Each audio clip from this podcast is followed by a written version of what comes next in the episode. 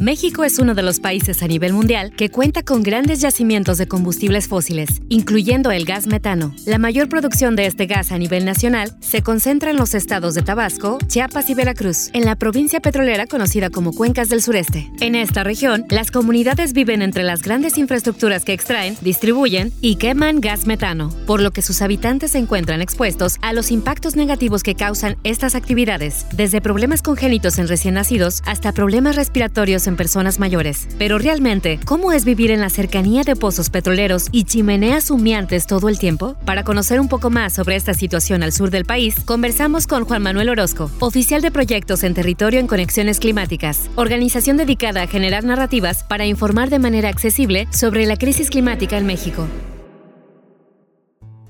Estamos muy contentas hoy que tenemos con nosotras a Juan Manuel Orozco. Él forma parte de la organización Conexiones. Muchas gracias por acompañarnos. Juan Manuel nos va a estar platicando un poquito sobre lo que realizan en Conexiones y sobre algunos proyectos en particulares que están realizando al sur del país y que, bueno, están súper interesantes. Juan Manuel, muchas gracias. Eh, platícanos un poquito sobre Conexiones, qué hacen. Últimamente los hemos visto muy, muy activos en redes sociales. Platícanos. Hola, Mónica, pues mucho gusto y muchísimas gracias por invitarme al espacio. En Conexiones Climáticas lo que hacemos es que acompañamos procesos, comunidades, estrategias de construcción colectiva de narrativas para enfrentar la crisis climática. Juan Manuel, sabemos que actualmente están trabajando en el sur del país, justo como mencionabas ahorita, ¿no? Construyendo colectivamente narrativas para la conservación. ¿Nos pudieras platicar un poco de esos proyectos? Parte de lo que acompañamos en el sur sureste de la República, bueno, del país, es algunas comunidades que, por ejemplo, el bosque en Tabasco está sufriendo los impactos climáticos de manera devastadora. Es una comunidad que está en la desembocadura del Grijalba y está perdiendo territorio a un ritmo muy acelerado. Es una comunidad que está desapareciendo por la erosión costera que está vinculada en buena medida también al cambio climático. Pero además de esta comunidad que estamos empujando estamos acompañando para que sea reubicada dignamente y que es una muestra de lo que puede pasarles a otras comunidades de la costa del país si no hacemos algo rápido, pronto, urgentemente para cambiar el rumbo de, del clima, del medio ambiente y de las apuestas de producción, consumo, formación de la energía, van a sufrir más personas. Y además nos hemos acercado a algunas comunidades en el sur de Veracruz, porque nos preocupa mucho la infraestructura que se está construyendo en el sur sureste, vinculada no solamente al tren Maya, Tabasco es una zona de sacrificio gigantesca por Pemex desde hace muchísimo tiempo. También zonas de Veracruz, bueno, zonas desde la cuenca de Burgos, ¿verdad? Hasta Campeche. Y el proyecto del el gasoducto que viene desde, desde el sur de Texas, desde la cuenca del Pérmico, con gas de fracking para alimentar algunas plantas de generación de electricidad en la península, en la misma refinería de Dos Bocas y también para poderlo licuar y transportar para a Asia y a Centroamérica en las terminales de Salina Cruz. Nos estamos acercando a estas comunidades porque en el fondo es una inversión muy grande de recursos públicos que lo que están haciendo es enmascarando las consecuencias del gas fósil, del gas metano, como si fuera una energía de transición y una apuesta segura para las comunidades, en particular para el mundo en general para salir de la crisis climática que enfrentamos. Entonces nos acercamos por eso, porque esta infraestructura que se está construyendo, pues lo único que asegura es que sigamos cavando el hoyo en el que estamos en términos de crisis climática. Oye, Juan Manuel, entonces en todos estos estados que conforman pues el sur del país, el Golfo de México, se está, digamos, concentrando toda esta gran infraestructura, estos recursos que supuestamente van a combatir o a generar acciones para la adaptación en materia de cambio climático. México prácticamente lo está usando para invertir en estos tipos de proyectos y entonces es en este lugar del país donde se están concentrando, digamos, todas estas grandes infraestructuras que sin duda eh, afectan muchísimo a las comunidades comunidades, ¿no? Eso es terrible. Bueno, yo pensaría que hay dos zonas importantes ahora en las que hay que poner atención. El Golfo de California y el Golfo de México. También hay una serie de proyectos para desarrollar una red de gasoductos en Baja California Sonora, que me parece que también ponen en riesgo a comunidades y que también es parte de lo que, de lo que sigue alimentando como esta idea de que el gas natural, entre comillas, que no es, digamos que es natural, pero también el cianuro es natural. Y el Golfo de México está teniendo una inversión bastante grande en infraestructura, desde el tren Maya y el corredor transísmico, pasando por la construcción de plantas de ciclo combinado en Yucatán, que son estas plantas que queman metano para producir energía y los gasoductos asociados también.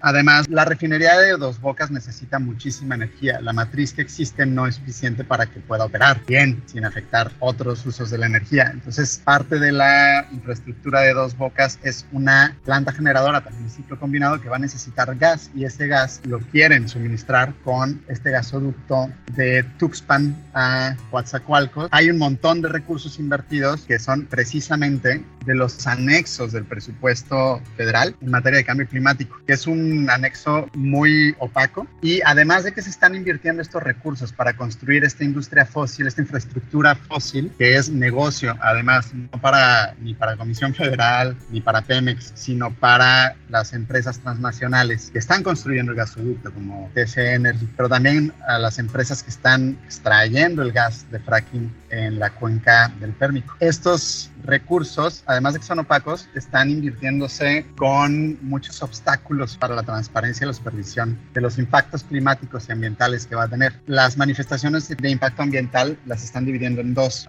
que el, el, ramal o el, gasoducto que quieren construir de Tuxpan a Coatzacoalcos y de Coatzacoalcos a Dos Bocas, de Coatzacoalcos a Salina Cruz, están dividiendo, aunque es la misma red, lo están dividiendo en dos. Uno es el manifiesto, la manifestación de impacto ambiental de lo que se va a construir en el mar. Otra es la manifestación de impacto ambiental de lo que se va a construir en tierra. Y esto dificulta muchísimo analizar los impactos generales y el análisis técnico para las organizaciones sociales y para las comunidades, sobre todo para las comunidades de los impactos que esto implica. El metano es el principal componente del gas fósil y es un potente gas de efecto invernadero que tiene un efecto de calentamiento hasta 80 veces mayor que el dióxido de carbono. Los gases de metano afectan la salud de todas las personas, pero principalmente de aquellas que viven cerca de las plantas de explotación de gas y petróleo. Estudios señalan que las mujeres embarazadas que están expuestas a los gases de metano tienen un mayor riesgo de tener un parto prematuro, así como riesgos de padecimientos congénitos en sus bebés. Además, la presencia de diversos agentes contaminantes derivados de la quema de gas puede causar problemas respiratorios.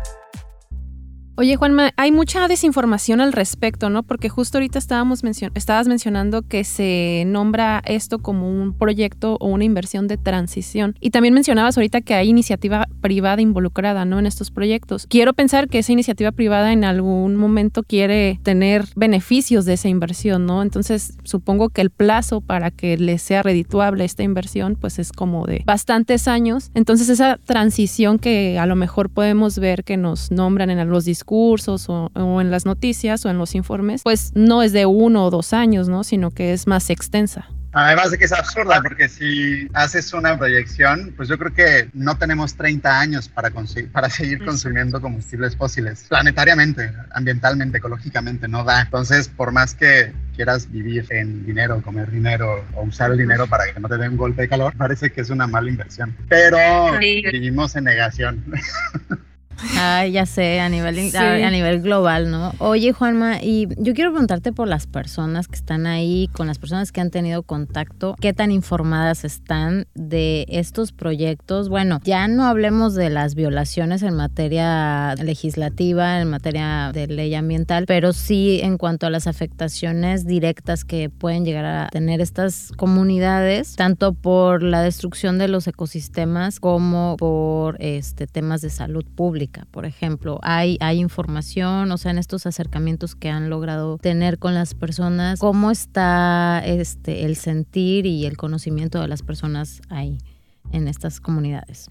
Ya, esto es muy importante porque parte del discurso de que el gas es es limpio, es seguro, es parte también del discurso de las empresas que están tratando de convencer, junto con el gobierno, digamos, con instancias de gobierno, a las comunidades por donde probablemente va a pasar el gasoducto, de que es algo que les conviene. También parte de la opacidad es que no se sabe cuál va a ser el trazo, el trazo del gasoducto ¿no? no se sabe por dónde va a pasar bien a bien. Lo que sabemos es que TCO Energy ha tenido algunas reuniones en barrillas en Coatzacoalcos. Lo que sí sabemos es que en Barrillas va a tocar tierra, gasoducto que viene de Tuxpan por el Golfo, que además va a pasar por una zona de arrecifes de Veracruz, que es importante. Y en las, en las reuniones que ha tenido la empresa con gente de la comunidad, lo que les han dicho es que es algo completamente seguro, que no tiene ningún problema, que es gas, no es no es petróleo, no es... Sí, pues si ves la manchota negra, ¿no? Justo, esto que dices, el problema es que no lo vemos. Es muy fácil darte cuenta de las fugas de petróleo. Pero el gas, pues ahí, y, y en el caso del metano, pues peor, porque es inoloro, o sea, ni siquiera lo huele. Oye, Juanma, entonces las comunidades sí están enteradas de los daños que pueden obtener a través de esta inversión? No, o sea, esta es parte de la trampa. La única reunión que nosotros conocemos que ha tenido la empresa con comunidad ha sido en barrillas, como si en donde toca tierra, donde se está haciendo la infraestructura para que el gasoducto entre a tierra y de ahí se distribuya a otros lugares, fuera el único lugar en donde va a haber afectaciones. Porque hay comunidades de todo el Golfo, del sur de Veracruz, por ejemplo, que se dedican en buena medida también a la pesca. Y el problema con el metano, precisamente, es que no se ve, no se huele y al mismo tiempo es sumamente tóxico no solamente para las personas, sino también para los peces y para las especies submarinas. Entonces, si hay una fuga en el gasoducto en el Golfo, pues a lo mejor no nos enteramos en muchísimo tiempo y a lo mejor son fugas menores, pero muy probable que tenga afectaciones a la pesca. El gas metano es muy tóxico para los peces y en el mejor escenario, los peces se mueven del lugar. Eso va a modificar. Huyen pues del ecosistema, sí, en el peor de los casos se mueren intoxicados. Eso es como una, una afectación directa, ¿no?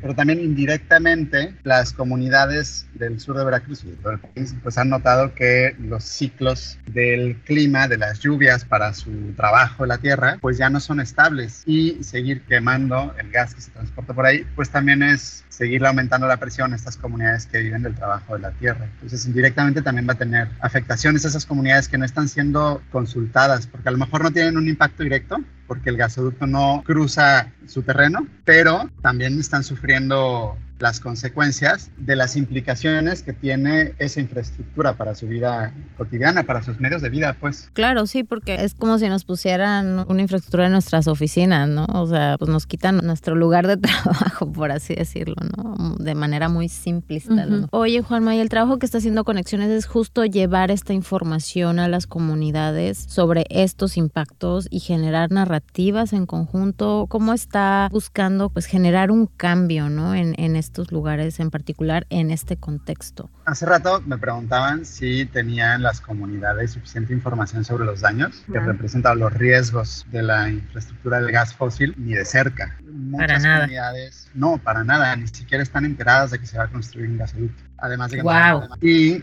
obviamente que la, la información que les llega de quienes están construyendo la infraestructura es información pues muy distorsionada. Entonces todo va a ser bien, va a ser bueno para el desarrollo del país, y va a haber empleo en todo el corredor y es absolutamente seguro. Entonces lo que estamos haciendo ahora es con organizaciones aliadas, con Greenpeace y con algunas organizaciones del sur de Veracruz, Senda, bien, tratar primero de informar sobre lo que representa el riesgo de que se construya el puerto al sureste y segundo, pues de los riesgos que tiene para su vida cotidiana que este tipo de infraestructuras sigan construyéndose. Y ha sido muy bien recibido. A mí me sorprende mucho. Son comunidades que tienen un alto grado de organización y la información es muy bienvenida. Ha sido muy acotada nuestra intervención. Nuestra intervención ha sido, miren, lo que nosotros alcanzamos a saber es, estos son los riesgos que conocemos de este tipo de infraestructuras y las comunidades están compartiendo y se sorprenden también de las implicaciones que tienen. Yo creo que ese es el primer paso, ¿no?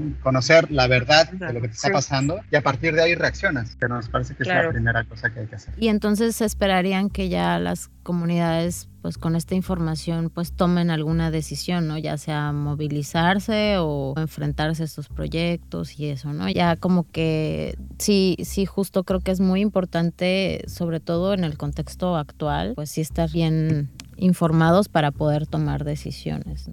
La explotación del gas metano nos mantiene dependientes de los combustibles fósiles y nos aleja de las energías renovables. Se ha vendido la idea de que el gas metano es un gas de transición. Sin embargo, las grandes infraestructuras necesarias para explotar este combustible fósil requieren de una fuerte inversión que necesita ser utilizada por varias décadas, limitando la posibilidad de destinar estos recursos para el aprovechamiento de fuentes de energía renovables en el corto plazo.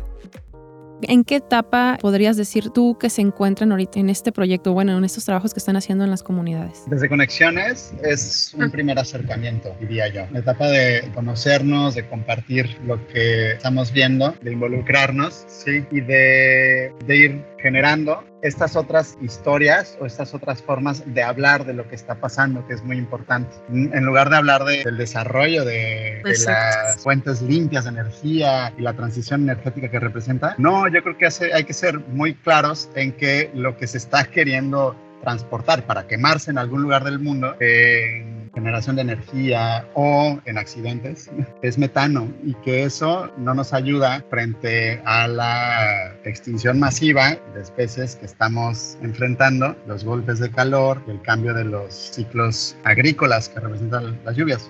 si hablamos no de gas natural, sino de gas fósil o de metano, cambia la forma de relacionarse con la realidad, con las palabras y con lo que está pasando. Y hay que tener mucho cuidado en cómo lo nombramos, porque del otro lado, pues por, el, por algo le dicen gas natural, en un episodio anterior platicábamos con Claudia Campero y se explicó muy bien justo por qué utilizan este nombre de gas natural, ¿no? Para asociarlo, o sea, conectamos directamente con ecológico. Que es limpio. Es limpio, no es peligroso, ¿no? Porque es natural, ¿no? Incluso en los alimentos lo podemos ver también, ¿no? Estas terminologías, pero sí creo que es súper importante, ¿no? Llamarlo por su eh, nombre. Por su nombre, como es, ¿no? Que es metano prácticamente. Tal cual no es una impresión que tengamos ustedes, Claudia y nosotros, de, ay, cómo suena gas natural, sino que hay estudios bien interesantes, por ejemplo, de, programas de, de Yale, que han analizado cuáles son las respuestas o las palabras asociadas en gas natural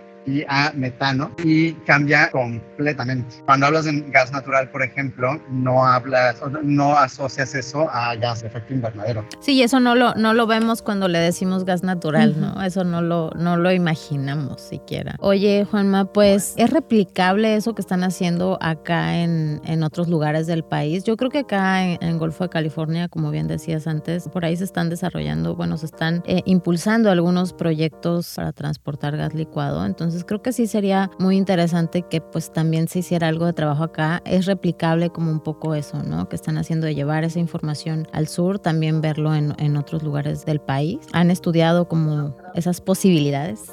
Yo creo que tenemos que compartir la necesidad de cambiar el discurso alrededor del gas como, como fuente de energía limpia en todos lados, desde la cuenca de Burgos, en donde las afectaciones de la industria del gas tiene repercusiones particularmente graves para el desarrollo de los fetos, ¿no? de los niños. En esa zona, Cartocrítica Manuel Llano acaba de publicar hace unas semanas un análisis que hicieron precisamente de eso, de los impactos de los pozos de gas metano en el desarrollo fetal en la cuenca de Burgos, tanto ahí como en el Golfo de California y en el Golfo de México y en todo el país. Se tendrá que adaptar a la forma en la que los discursos se comunican en cada lugar y la forma en la que se vive cada lugar, pero yo creo que no solamente se puede trasladar como la necesidad y la importancia y las estrategias de cambiarle el nombre al gas sino que además es necesario. El gas tiene el riesgo, como se está presentando, de ser la cara bonita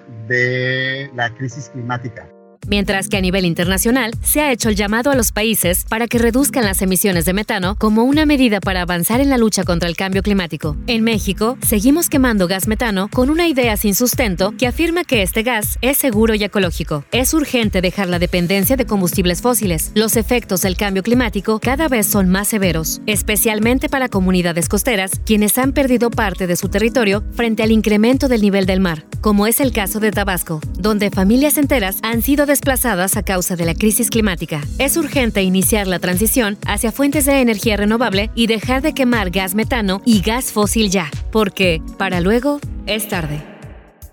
Pues muchas gracias, Juanma, por compartirnos esta información. Sin duda es una ardua labor, pero pues como tú mencionas, bastante necesaria, ¿no? Para poder eh, movilizarnos y hacer algo al respecto. ¿Algo más que quieras agregar, Juanma? Nada más. Pues la, la necesidad de utilizar el gas para sustituir combustibles fósiles en una matriz mm. industrial, de transporte, de consumo de energía que no responde a la necesidad de buena vida de las comunidades. Si necesitamos quemar gas, es porque estamos licitando el corredor interoceánico, es porque queremos un tren en la península de Yucatán y porque queremos seguir en el ritmo de producción, de consumo, de traslado de la economía capitalista y de la sociedad capitalista en la que estamos. Entonces, creo que también hay que, hay que tener mucho cuidado con estos discursos de transición energética que solamente proponen sustituir combustibles fósiles con otras fuentes de energía.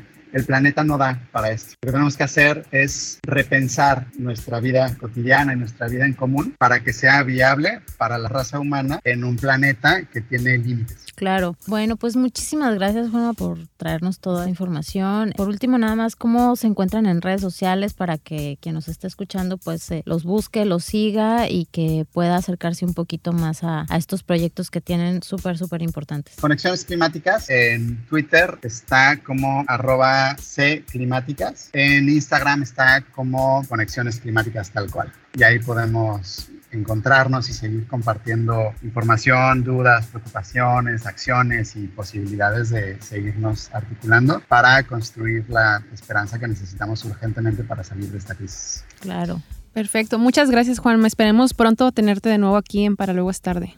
Muchísimas gracias a ustedes por el espacio, por las preguntas y por la iniciativa. El SEMDA promueve y defiende el derecho a un medio ambiente sano en México, con un enfoque multidisciplinario y colectivo para la protección de las personas y el patrimonio natural. Visita nuestra página www.semda.org.mx y sigue nuestras redes sociales arroba SEMDA para conocer más sobre este tema y otras problemáticas ambientales en México.